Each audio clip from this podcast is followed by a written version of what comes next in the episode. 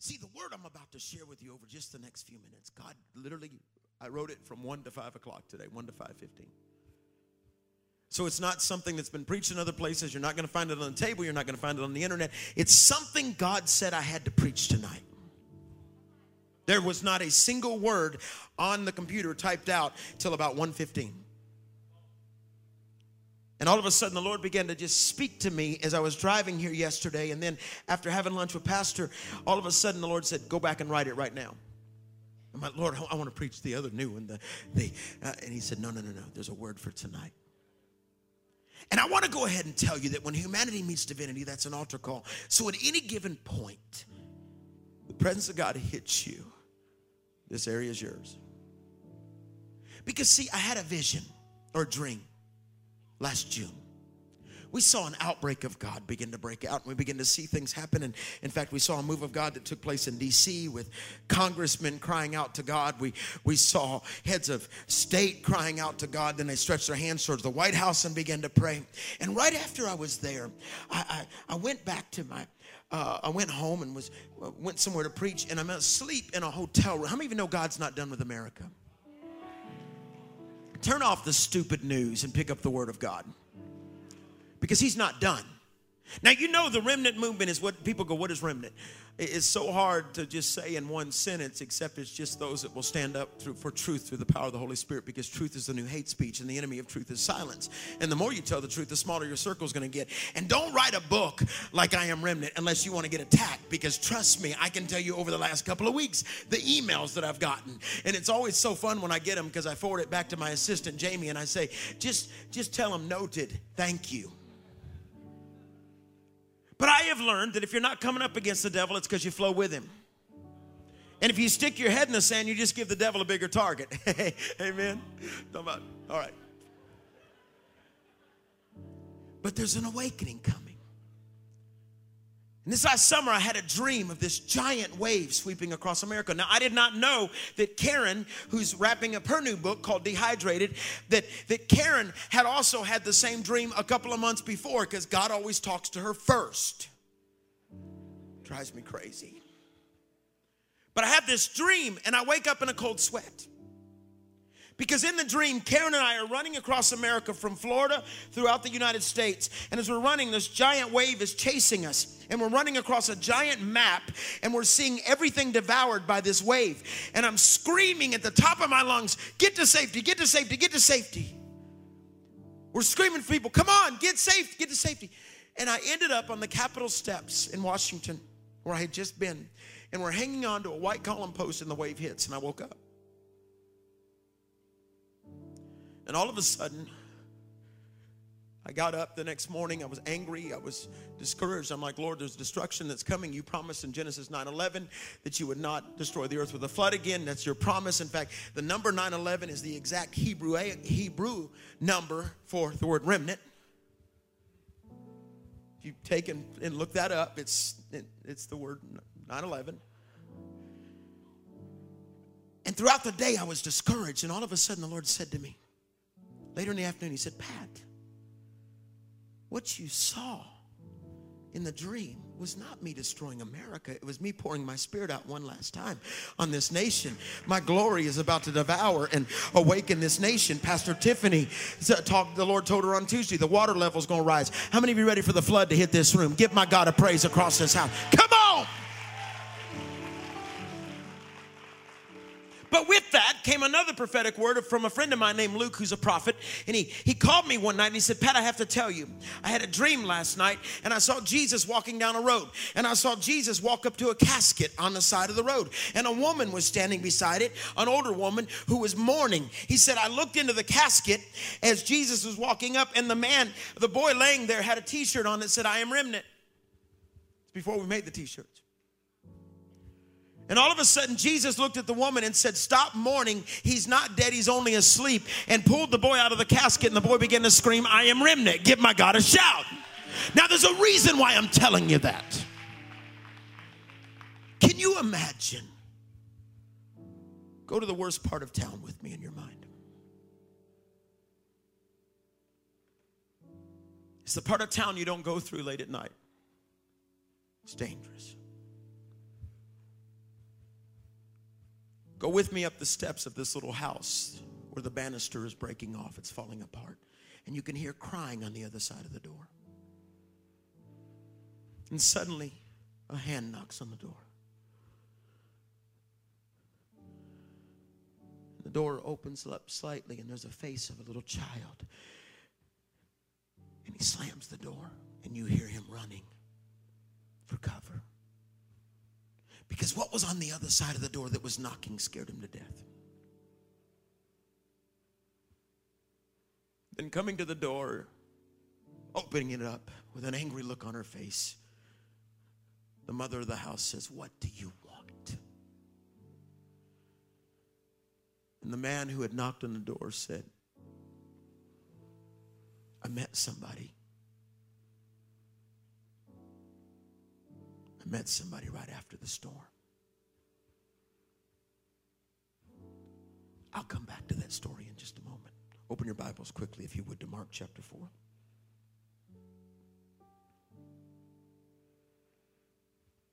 See, what you've got to understand tonight is most of the remnant doesn't know the remnant yet.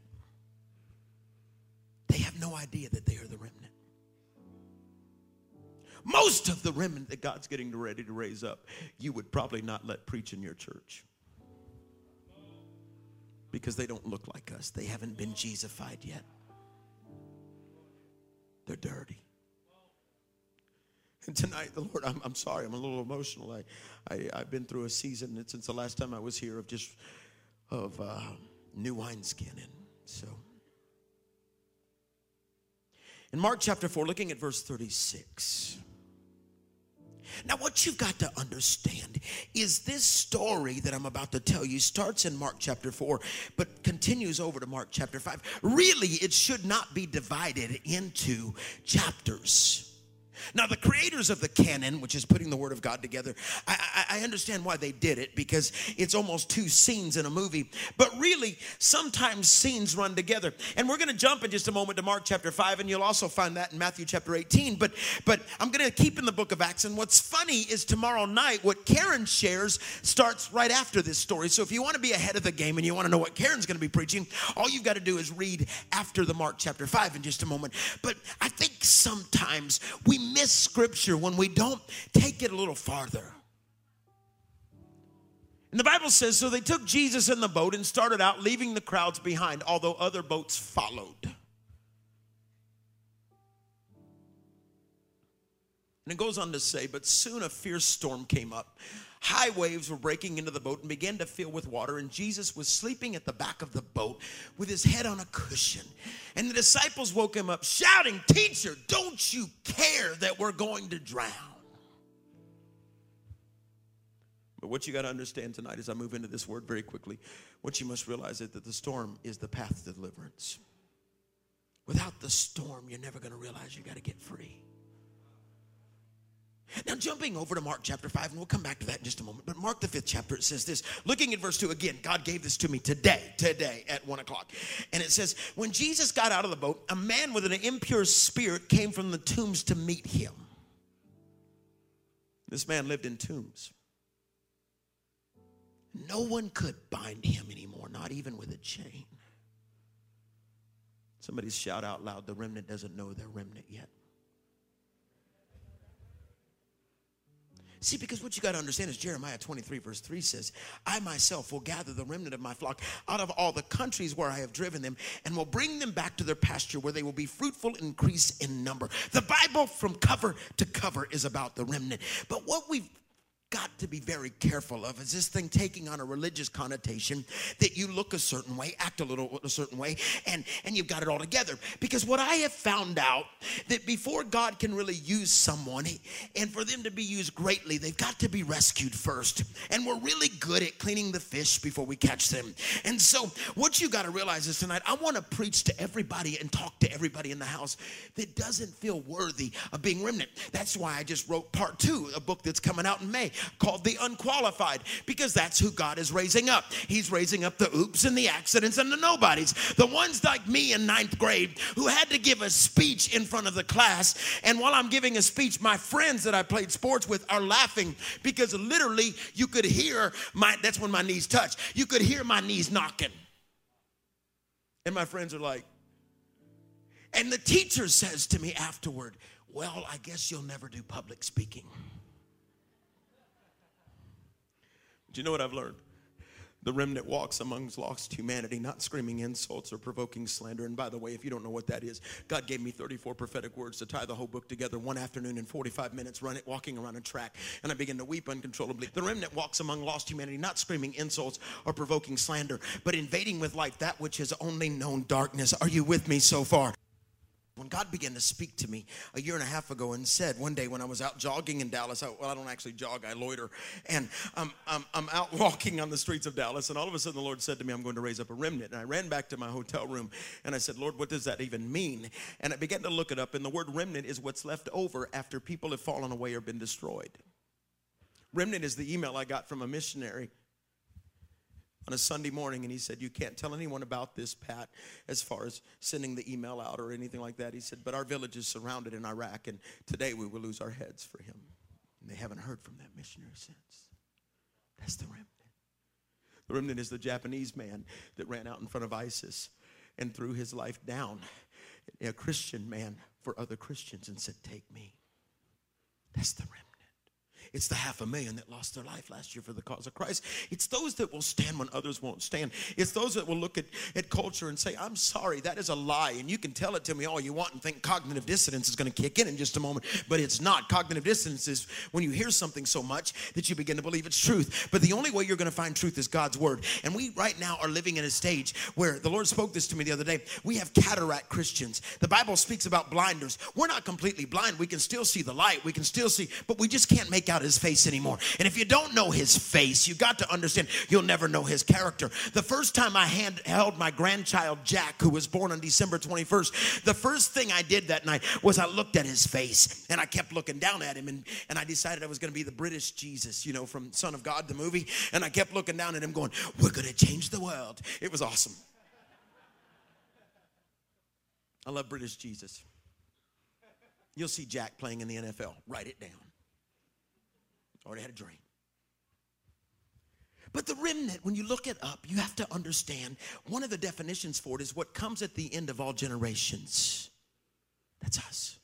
Jesus said to me, Pat, I will pour my spirit out on one group, and one group in America, I will raise up the remnant, and then I will return. So if you don't like the rapture thought and you're scared of heights, do not join this vision. But one of the other definitions of the remnant is a piece of cloth. And if you were to take every one that was just handed out in here, it's enough to cover some people. It would make a blanket if we sewed it together. Are you with me tonight? Give my God a praise because I'm going to preach about it. Come on, praise Him across the house. But see, what I have learned is this, and I never understood it, especially as a pastor. Before deliverance comes the storm. You don't just decide to get delivered. You got to be pushed into some things. And the Bible says, and I'm going to do the first part of the story, then the second part. The Bible says the disciples are fired up. They just fed 5,000. They are hanging out with Jesus. This is an incredible moment. They're getting in the boats. He's done with the crusade. People are going home, and he gets in the boat. And the paparazzi were following them. And the disciples are hanging out. Jesus says, Hey, I just preached. I'm wore out. You got to understand when you preach, it's like working eight hours, it's, it's intense. And so all of a sudden, Jesus goes to the bottom of the boat and they're just hanging out. They're talking trash, they're playing, they're goofing around, they're, they're telling jokes. And then it starts getting dark outside. Not a normal dark, but a hurricane dark. The, the, the, the clouds begin to roll, there begins to be a shaking, the waves begin to pick up. And and all of a sudden, they start looking at each other, and somebody probably, probably told the story of Jonah. Remember Jonah? Remember that time he rode the surfboard throw up? Somebody's like, shut up, dude. Don't bring that up right now. It's getting intense. So a few minutes before the sun was shining, the birds were chirping and they're just singing, Row, row, row your boat gently down the stream. Merrily, merrily, merrily. We're just hanging with the king. Everything was awesome. And then about that time, the waves begin to toss and things begin to get darker and they start getting afraid. These were fishermen. They know storms. They, they're, they're the deadliest catch guys. They are rednecks. They know what it's like. And they're like, who did not check the weather channel? Who did not tell us? Judas, did you pay the bill? And Judas like, we couldn't afford it this month. And all of a sudden, as the waves start rolling in, as things start happening, despair takes over. And they're in the boat and they're clinging for dear life. And the boat is bouncing. It's bouncing. Waves are hitting it. The mask is beginning to break under the wind. And all of a sudden, where is Jesus? Sleeping. Preparing to go confront some demons that used to attend his church in heaven.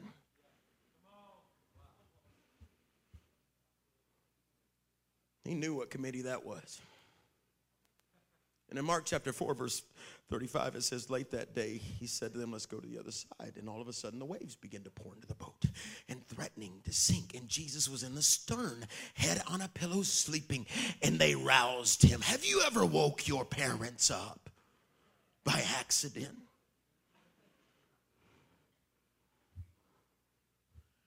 I loved it. My son came home a few days ago with my precious daughter in law and our new grandson, Jack. And the kid that all the way up till a couple of months ago would run up and down the stairs in the night, didn't care. Now he's like, Dad, we got to be quiet, the baby. I looked at my wife and I went, My God, where'd you come from? I said, You never did that when you were waking us up. And they woke him up. They roused him. And the Bible says they roused him, saying, Teacher, it, is it nothing to you that we're going to die? Don't ask Jesus a question like that because you're going to tick him off. Can you imagine ticking off the Creator?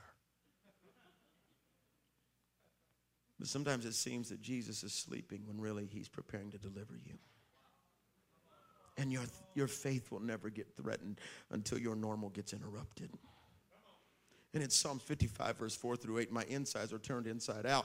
Spectators of death have me down. I shake with fear. I shudder from head to foot. Who will give me wings? I ask. Wings like a dove. Get me out of here on the dove wings. I want some peace and quiet. I want to walk in, in the country. I want a cabin in the woods. I'm desperate for a change from rage and stormy weather. Listen, you wouldn't have faith for your next stop till you learn the power of waking Jesus up. I'm talking to the people in this room that God is saying, I'm still in the boat. I haven't gone anywhere. I'm just waiting on you to wake me up. I know what's going on up there. Come on down here in the bottom where I'm just resting on a cushion. I bet they got down there and Jesus is so cool. He's floating on water, but his head's still on the pillow.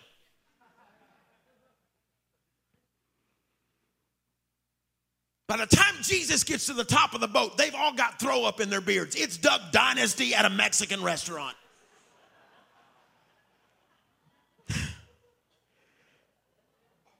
And sometimes the only thing that will startle the status quo is disturbing of your peace. And God says, I'm about to awaken you, and you're about to see some things break out across America, and there's going to be some intense things that happen. But know this God is in charge. He says, I still have this land.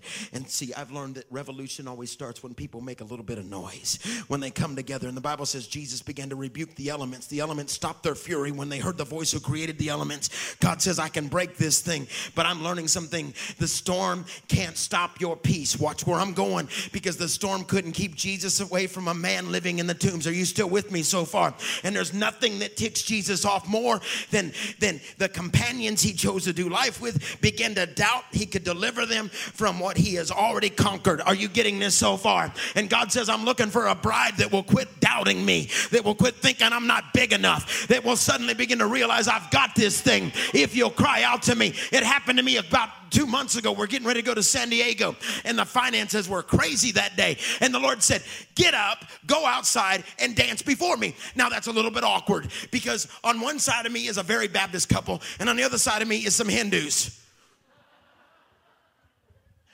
Karen's sitting at the counter. She's working on some things in the kitchen. You can look out our back door to see our whole backyard. And next thing she knows, she looks out there, and I'm in my workout clothes. I'm in workout clothes, shorts, and I'm dancing in the middle of winter, praising my God. And within three hours, supernatural miracles broke loose in our family, in our finances. I went walking through my house, looked in a box in the pantry, put there for the garbage, looked down, there's an envelope. I open it up, and there's a $2,500 check in the envelope. We were about to throw that thing away now we look through we look through cereal boxes now. But what you got to realize is I serve a God that says if you praise me when you should doubt me, if you praise me when you're ready to quit, if you praise me when everybody else is sleeping. They didn't realize that Jesus was getting rested to do war. They didn't realize he's going to meet some angels, turn demons that once attended the church in the Holy of and we are living in a time in America where the storm is raging, where you can't even call terrorists terrorists anymore. A time where no one talks about abortion anymore, and the death of a generation driving down the freeway in Houston, I heard the cry in the back seat of my car. I thought it was my daughter's toy. And I looked back there and she's sound asleep. And I look over and I said, Karen, do you hear that cry? And she goes, What? And I looked over and the largest Planned Parenthood building in the world was right there. I could hear the cries of the children. Living in a time where grace is being repreached without accountability and responsibility. Time where the homosexual movement, and I'll probably offend somebody here, but I'm okay with that because my God don't make mistakes. And the first thing he said, the very first command he gave man was go and procreate. And the enemy hates the idea of people giving birth to something, so he'll just make them walk in a place where they don't understand how big our God is, that he restores identity no matter what you've been through. And I'm not here to throw a rock, I'm throwing ropes, ropes and saying we can pull you out of this thing. But what you've got to realize is where truth is under attack the Bible speaks of the grace movement. It says this in Titus chapter 2, verse 11 For the grace of God has appeared that offers salvation to all people. It teaches us to say no See, grace is not a get out of jail free card. It's not an ability to walk away from the cross. It gives me the ability to walk in such a power favor that I can say no to the ungodliness and worldly passions to live a self controlled, upright, and godly lives in this present age. I'm reminded of Dietrich Bonhoeffer, one of the great preachers during the Nazis, when the Nazis had invaded the church and they said, You can't preach truth anymore. And by the way, we're in charge. And Dietrich Bonhoeffer, who later lost his life, made this quote. This was in the 1940s when Nazi or 30s when Nazi was taken taken over Germany and, and all of that. And Hitler had invaded the churches. He said, So you think this is new today, what we're fighting? Look right here. He said, Cheap, cheap grace is the grace we bestow on ourselves. Cheap grace is the preaching of forgiveness without requiring repentance, baptism without church discipline, communion without confession. Cheap grace is grace without discipleship, grace without the cross, grace without Jesus Christ, living and incarnate. And that man lost his life for his message. But I'm looking for those that will ride the storm to get somebody delivered. See, discipleship's a theory till it costs you something. Jesus said, Take up your cross, die, turn your back on everything. Mark chapter 4, it goes on to say, He rose and rebuked the wind and said to the sea, Peace be still. And the wind ceased, it was a great calm. So you got to realize Jesus is the only one that can declare peace in the storm. And what you don't realize is water carries sound. And all of a sudden, as he stands up and says, Waves, chill out, wind, stop, rain, go away, come again some other day. All of a sudden, as he says, Peace, it shot across the water where there was a man living in the tombs. And the demon sat up and said, is he coming? We thought the storm would stop him. You're not with me yet? I love what John Kilpatrick called me. Pastor John Kilpatrick called me about four weeks ago. He was the pastor at Brownsville. He called me about four weeks ago and he just pours into my life and he calls me and he says, Pat, I want you to do something from now on. He said, I want you, before you walk into any church, just like Jesus told the disciples when they were going to plant house churches two by two, he said, before you walk into a house, speak peace to it. If the peace hits you back in the face, keep walking. But if it settles in the house, go on in. They want God. I started doing that every week. I'm scared for when it hits me in the face. I'm gonna be like, oh, it's gonna be a bad Sunday. But I did it out in the parking lot out here. I said, peace. And all of a sudden, it never came back. That means God's chosen this house. Now, watch, watch, watch, watch, watch. Because as Jesus said peace, and it began to go, and I speak it over this house, peace. At the moment he began to do that, the demons began to growl because you got to understand. Proverbs 10 10, an evasive eye is a sign of trouble ahead, but an open face to face meeting results in peace. He was about to have a face to face meeting with a man that needed deliverance. Do you not think the demons knew he was coming? The Bible says that they're the principality of the air. Ephesians chapter 6, verse 12. But what you must understand is the enemy's goal right now is to shipwreck you before you see those that are called to be delivered get delivered. That's why Timothy or Paul Paul told Timothy. That's why, that's why it says, holding on to faith and a good conscience, which some have rejected, so have suffered the shipwreck. Now, follow me for a second. And the chief danger that confronts the coming century will be religion without the Holy Ghost, Christianity without Christ, forgiveness without repentance, salvation without regeneration, politics without God, heaven without hell. General William Booth said that at the end of the 1800s what you got to understand is Jesus was on his way, regardless of the storm. You need to realize the storm was a precursor to deliverance. What you've been through lately that fought you from getting here this weekend was the storm. It was fighting you. It did not want you to get to the place where all of a sudden freedom came. Are you still with me? That's why Psalms 93, verse 3 through 4 says, Sea storms are up. God, sea storms, wild and roaring, sea storms with thunderous breakers, stronger than the wild sea storms, mightier than the sea sea storm breakers. Mighty God rules from heaven. God is sitting in the crow's nest, in the eagle's nest of heaven. And while the storm is going on and the ship has been rocking, he's got his binoculars going, land ho. You about to land. Am I talking to anybody? Because there's people in here that need breakthrough. There's people in here that need an encounter with the one. And he already declared he was coming. Jesus sent out a tweet. He twittered from the boat, peace and at the moment he did it, every demon inside of a man started screaming. Don't let peace come to my chaos. Don't let peace come. If peace comes, we'll lose the shelter we've had where we've been living and no one has challenged us. Because everybody knew this man. Everybody understood that the interruption was coming. There's an interruption, the interruption. You know what I've learned? Alarms are annoying. I hate alarms. When I have to get on a flight every week, I set on my phone 12 different wake ups. On, on the iPhone, you can just keep doing 502, 503, 5, and I'm just laying there driving. I got to get on a flight, and it's like, oh, shut up, oh, shut up, shut up, shut up, shut up. Alarms get on your nerves. Today, when I was writing this sermon, they were deciding to do something at the hotel I'm staying at. They were checking the alarm system. I'm in the middle of writing this message. All of a sudden, this um, uh, this Strobe light thing goes off. Thank God I didn't do drugs because I'd had a real serious moment. Strobe light goes off in my room. All of a sudden, this alarm starts going off in my room, and it's just, mom, mom. I'm just sitting there, sitting. I'm going, Are you serious? Are you serious? Are you serious? Are you serious? It's the right at the exact moment where I wrote about the interruption. I'm going, Are you serious? I got to get this message done for tonight. Are you serious? Finally, they didn't they didn't need to cut it off till I called, I guess. Because all of a sudden I called down there. I said, "Hey, um, eh, eh, eh, I said, "Hey, um, I can, really, what's going on? Do I need to leave?" Oh no, sir, no, sir. This is what the lady said to me. The lady all of a sudden she said, "Sorry, sir, there's no fire." It's just our once a year testing of the alarm system so we can pass the code.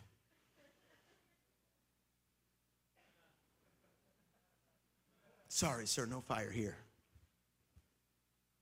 We're just acting like it so we can prove we can pass it. And in Mark chapter 5, verse 1, you ready? Here comes the next part. It's going to get good. The intertwining of the two chapters. So they arrived at the other side of the lake in the region of Gerasenes. And when Jesus climbed out of the boat, a man possessed by an evil spirit came out from a cemetery to meet him. This man, it says, lived among the burial caves and could no longer be restrained.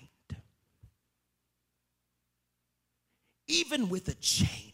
And whenever he was put into chains and shackles, as he often was, he snapped the chains from his wrist and smashed the shackles, I hear the sound of chains in this room.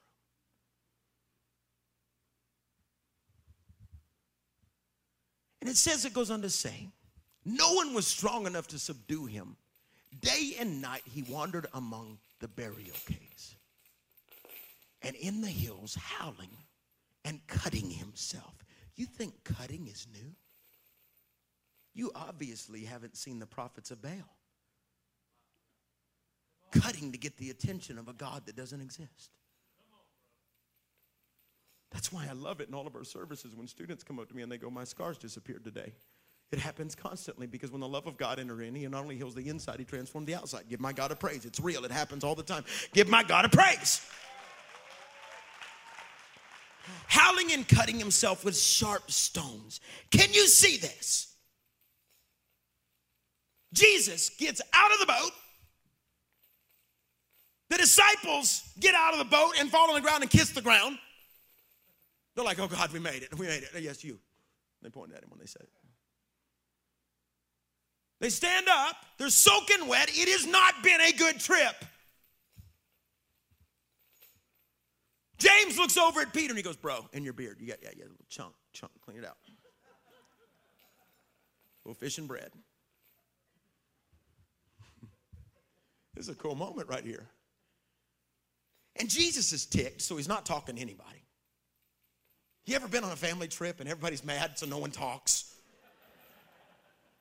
And you start to talk. I was always the one in the car that started to talk. So we, we gonna eat? Everybody looks over like, shut up or we'll kill you. I swear. Saw Hardee's. Sorry. Just checking. You're a good driver, Dad. Mom, I like your sweatpants.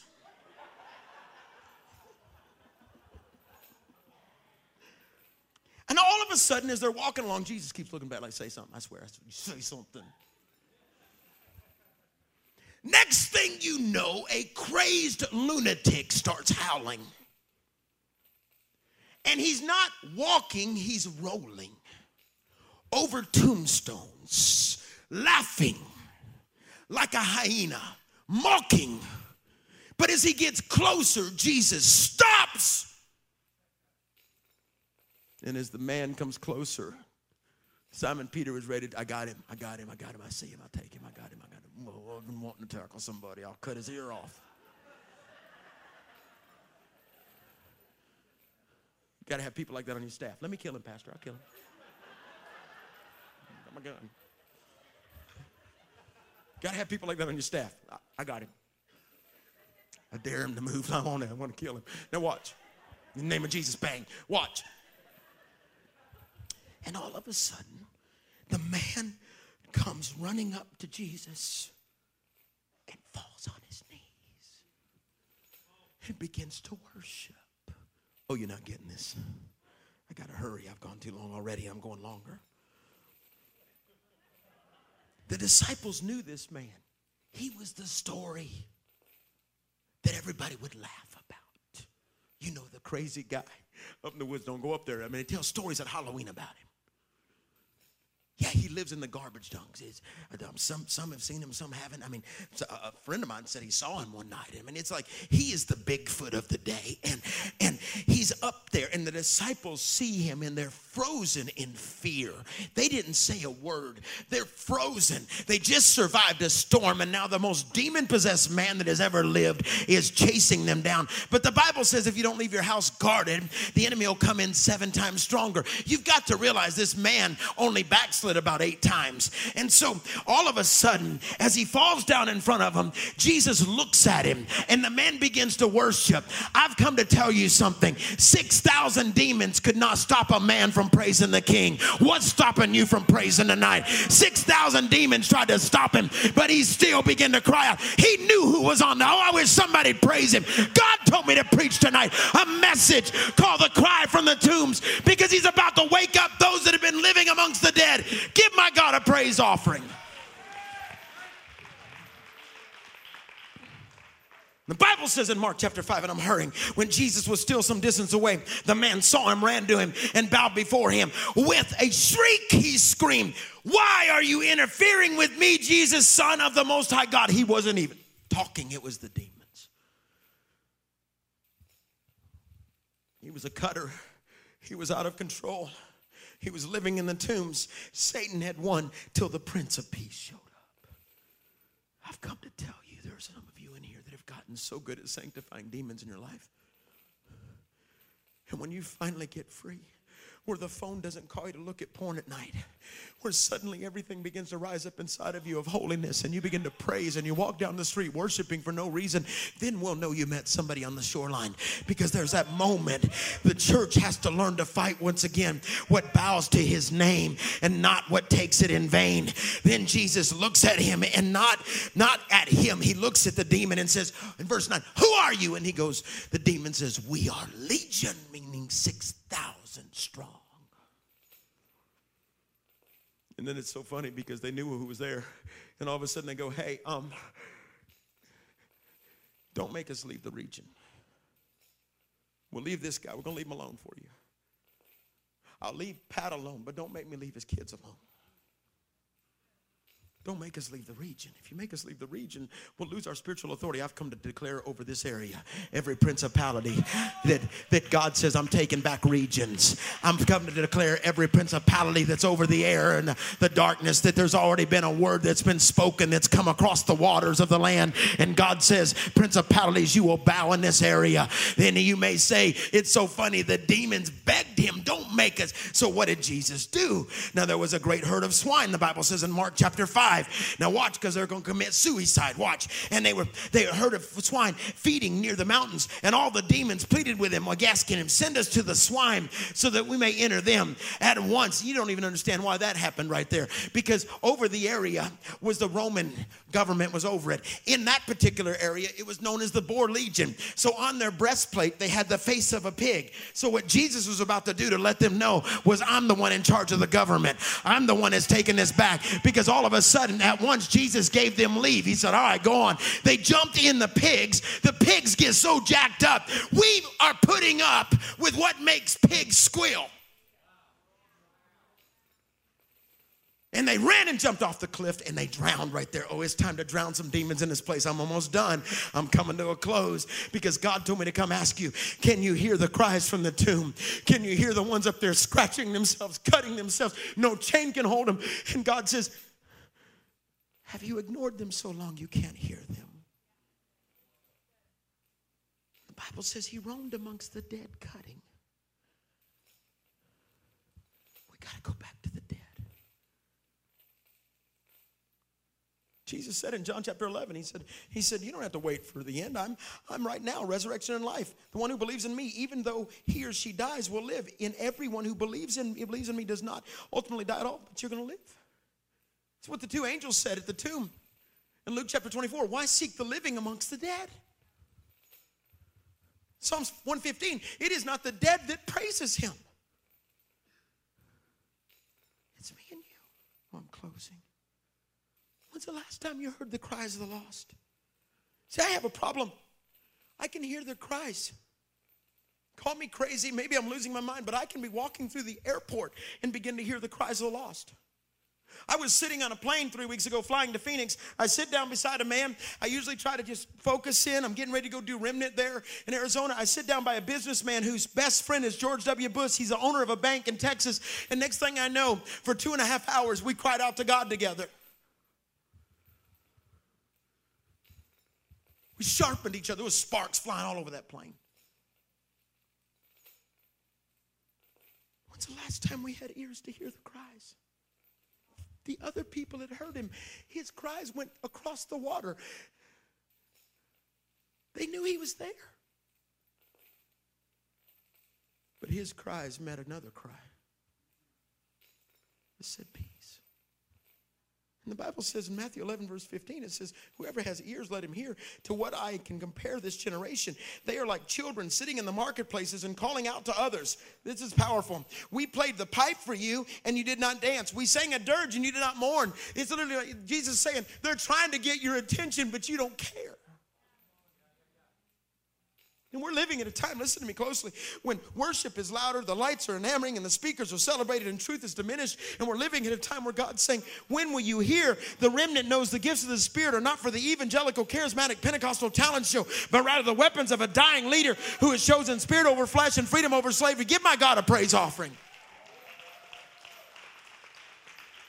I'm reminded when Moses was up on the mountain He's having an encounter with God. The, the, the, the, the cloud is around him, the glory of God. And God says, Hey, your people down there, they're leaving me. Moses said, What? He said, Yeah, your people down there, they're, he said, Yeah, they're, they're, they're, uh, they're getting corrupted. the Bible says. It's when Aaron was building calves. Moses gets so mad, he goes, Won't you kill him? He's having a bad day at the office, kill him. God says, No, I will relent. God relents. He goes walking down the mountain. Joshua meets him halfway because Joshua has learned that before you can look down on others, you got to spend your time looking up at God. He's sitting in the middle right there, waiting his turn. He's all of a sudden, Moses comes down to him and he says, He says, Moses, Moses, I hear the sound of music. When he heard the noise of the people, they shouted. He, he, he said to Moses, there's a, there's a sound of war in the camp. He said, I hear the sound of war. We must be under attack. And Moses looks at him and he describes what the church is doing right now in the time of spiritual anarchy. Uh, he says, But he said, It is not the sound of those who shout for victory, nor is the sound of those who cry because of being overcome, but I just hear the sound of singing.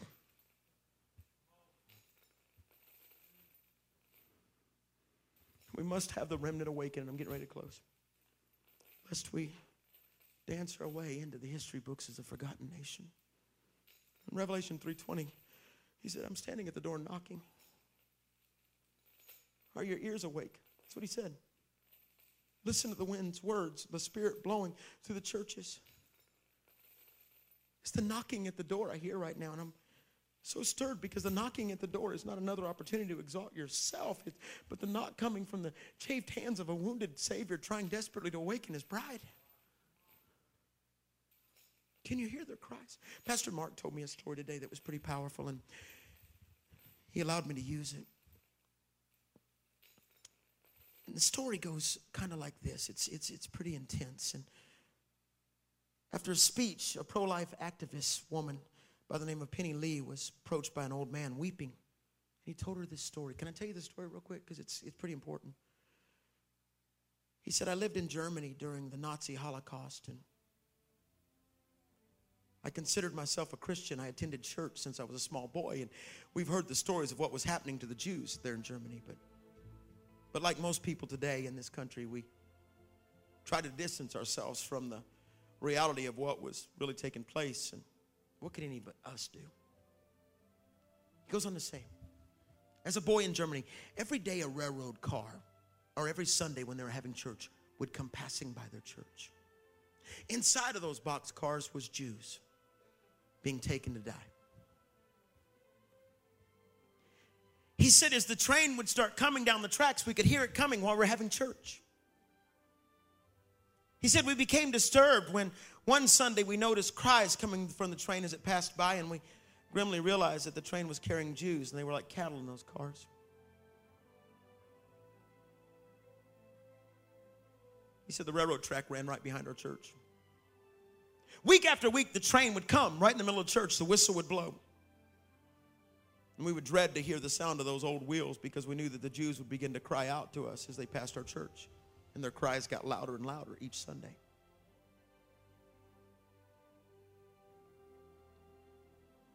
He said it was terribly disturbing. He said we couldn't do nothing to help those poor, miserable people, yet their screams tormented us. We knew exactly at what time they were coming every Sunday morning, and we would hear their, them to begin to scream. And by the time the train came rolling past the church, we began to start singing hymns, and we would start singing louder and louder until we couldn't hear their cries anymore. As some of the screams reached our ears, we just sing louder because we just didn't. We didn't want to hear them anymore. He said, Years have passed and no one talks about it, but I still hear that train whistle in my sleep. This little story is called Sing a Little Bit Louder. True story.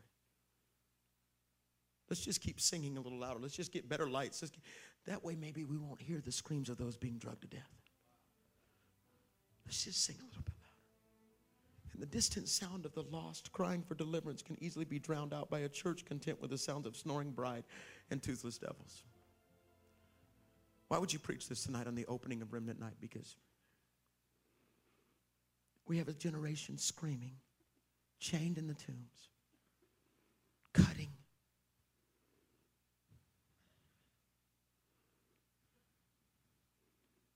And we sing louder as the cries of the lost ride by. And this is it, I'm done. Come help me on the keyboard. That's what the Lord told me to preach tonight. The day the remnant got delivered. Watch. And in Mark chapter 5, verse 14, those tending the pigs, the pigs that committed suicide, ran and reported in the town. And the people went out to see what had happened. And when they came to Jesus, they saw the man who had been possessed by the legion of demons sitting there dressed and in his right mind. And they were afraid. Stop right there. They weren't afraid of him when he was roaming the tombstones. They were afraid of him.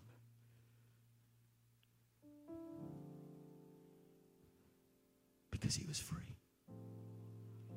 The most dangerous man you'll ever meet is a free man.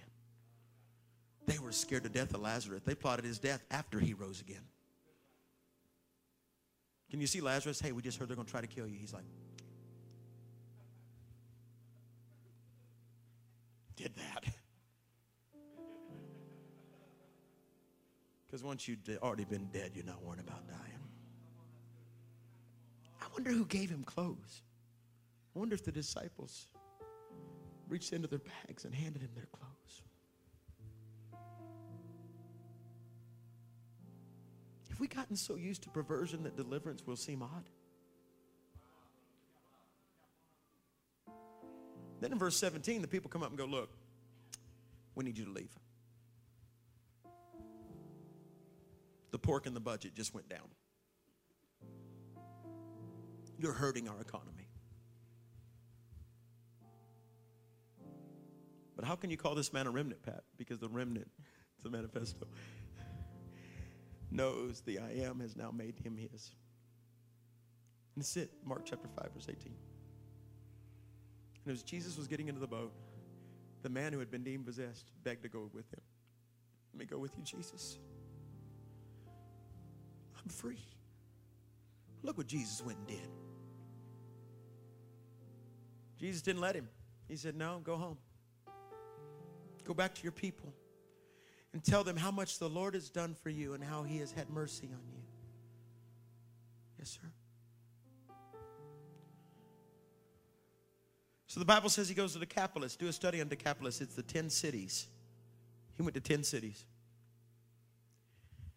It's the 10 cities where today Christians still live. The only 10 cities in the Middle East where Christians still live. Decapolis, 10 cities. Remnant. This man was so overwhelmed with freedom that he became the first evangelist. He went into the 10 cities where today Christians still live because of his story. We're never going to see the next move of God until we let the ones that were never supposed to grab the microphone. This man's remnant. That's it. Go back with me to my opening.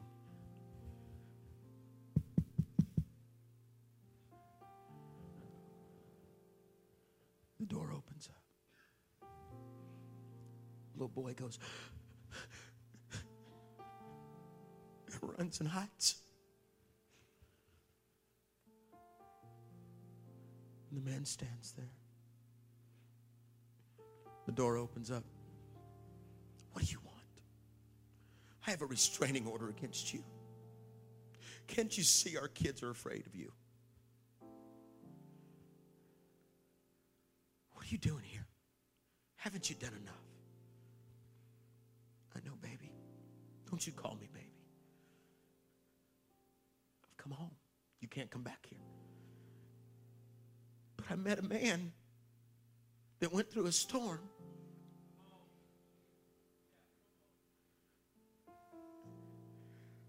That looked down at me and gave me my life back. I'm not that guy.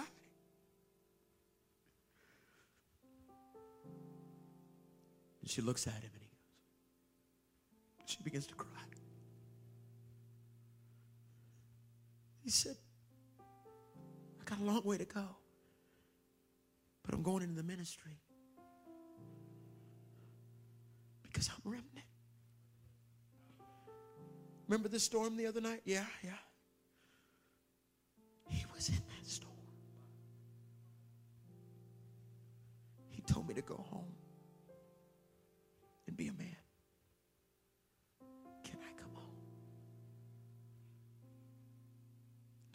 Tackles him. And the little boy comes running out and says, Daddy, are you home for real? Yeah, I didn't just conquer my demons, but I conquered the region. And what I dealt with, son, you're not going to have to deal with anymore.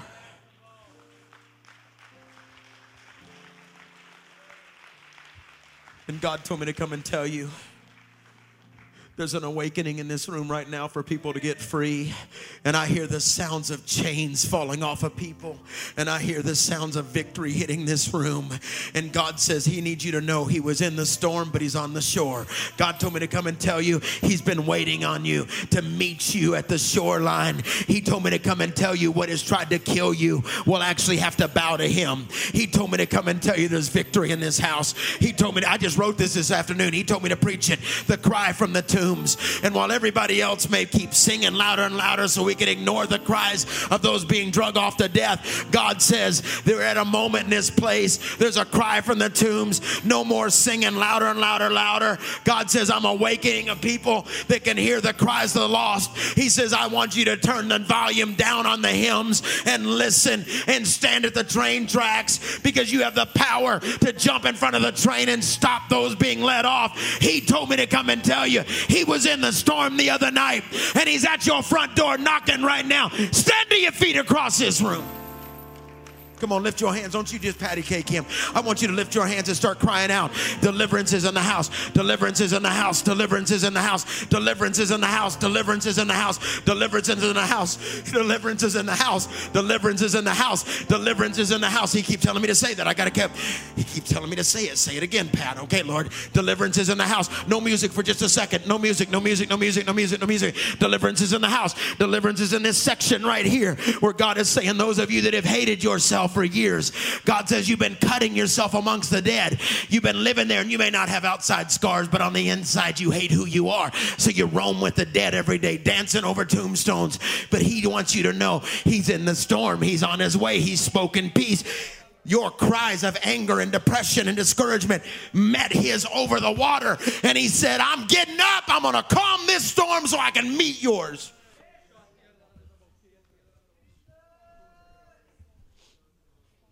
Not doing normal church. I, t- I promised him I wouldn't. I said, Lord, I'll leave the ministry before I do normal church anymore.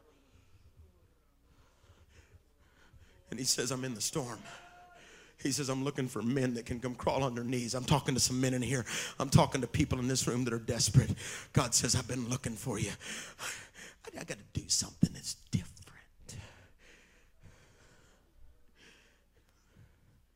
Because there's 10 cities that depends on this sermon.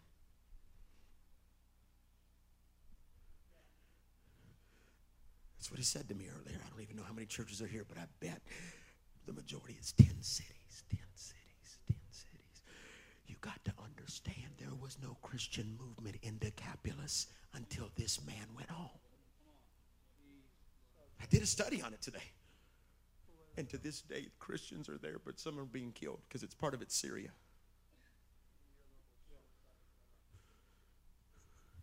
So, what a man did back there when he met Jesus at the shore they're dying for today.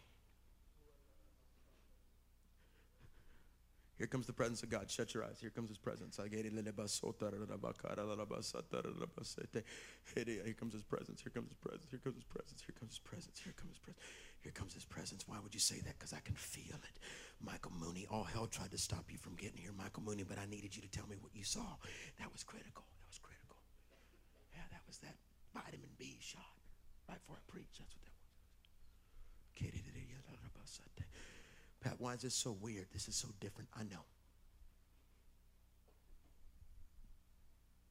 But I hear him saying, deliverance is in the house.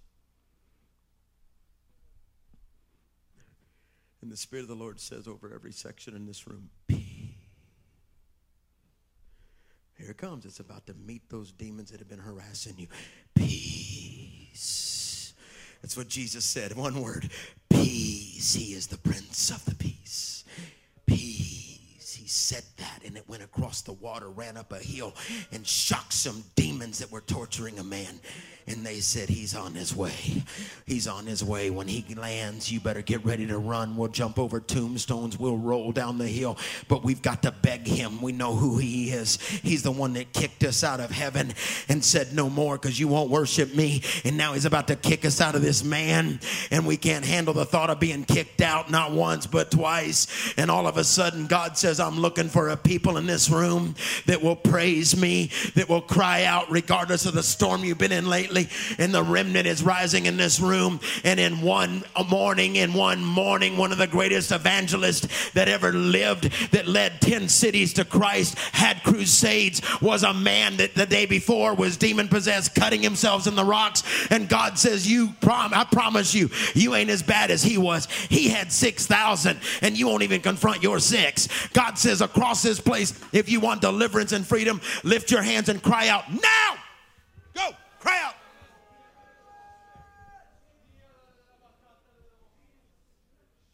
Can't hear you. Come on. Come on. Come on. Come on. Come on. Come on. God's saying, cry out.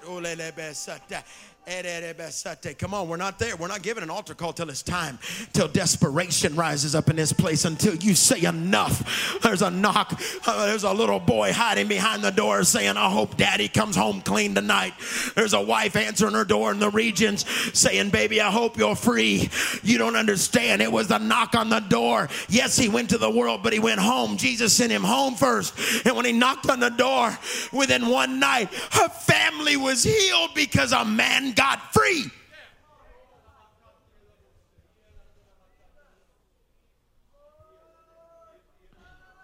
And yet we're so good at singing is the loud, louder and louder so we can't hear the cries of those being led astray to death.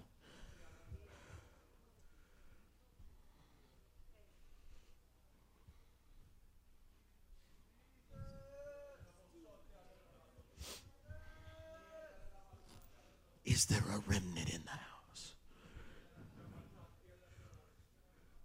Is there a remnant in the house? I'm a man on fire tonight. Because at one o'clock today, he said, write a message called The Cries from the Tomb.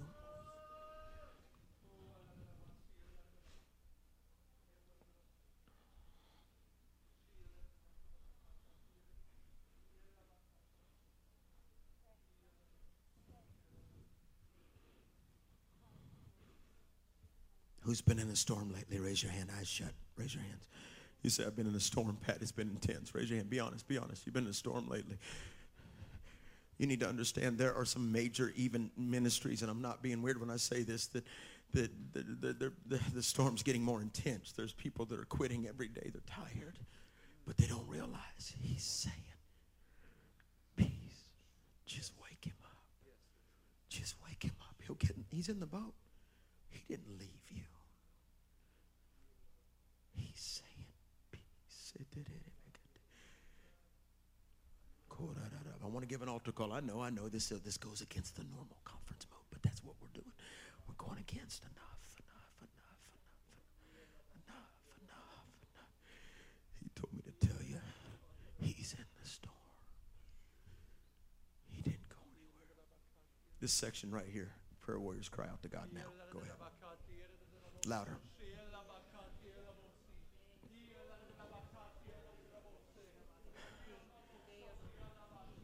This section right here, start crying out to God right here. Come on, come on, cry out, cry out, cry out, cry out, cry out, cry out, cry out, cry out, cry out, cry out, cry out, cry out, cry out. He's here, he's here, he's here. He's here. He's here. He's here. He's here. Peace.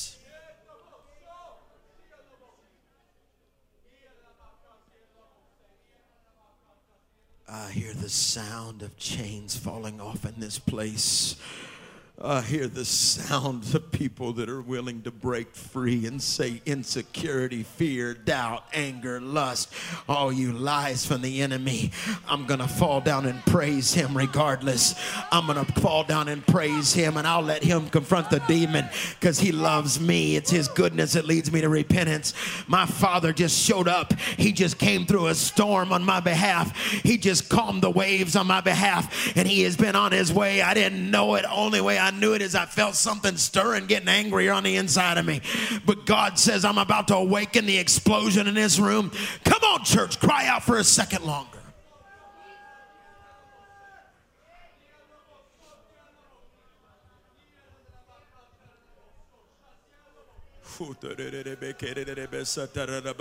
Now, here's what we're going to do. Keep crying out. Don't stop because I talk. Don't stop crying out. Don't stop talking. Or don't stop crying out.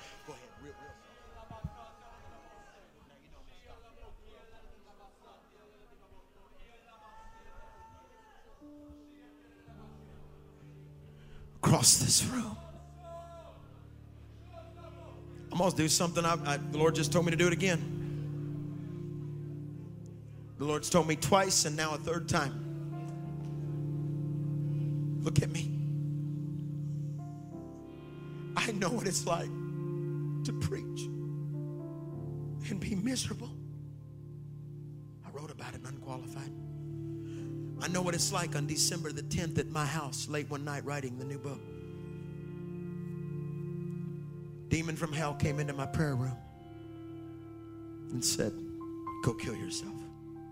Never dealt with that before. It was a fog.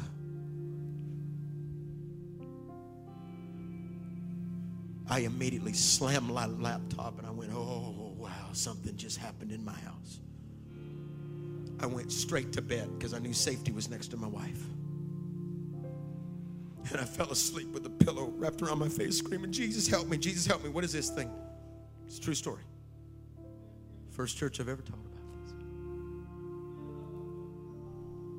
And I screamed till about three in the morning in the pillow. And when I woke up the next morning, God whispered to me when I opened my eyes, You just fought what I'm about to break off a generation. With the book you just wrote, unqualified. I wish I could tell you it was a triumphal moment. It wasn't. I laid there and I said, Why me? Why'd you let me get attacked by that? He said, Because, Pat, you forgot what they're going through. So I've come to talk to every leader in this house first. This is what the Lord said four times now. He said, if you'll call the leaders up tonight. Wait a minute, you're supposed to call the lost. That's what we do at conference. You lost, raise your We're going to do that. I dare not meet with you without doing that. But there are leaders in this room that your family are waiting on you to come home different. Your kids are spiritually afraid of you. And the Lord just told me to give a call. And it's going to be hard because you may have to die a little bit. You may not even be married. You might be, I don't know. But if you're a leader, Spirit and the bride says, Come. Spirit and the bride says, Come. The Spirit and the bride.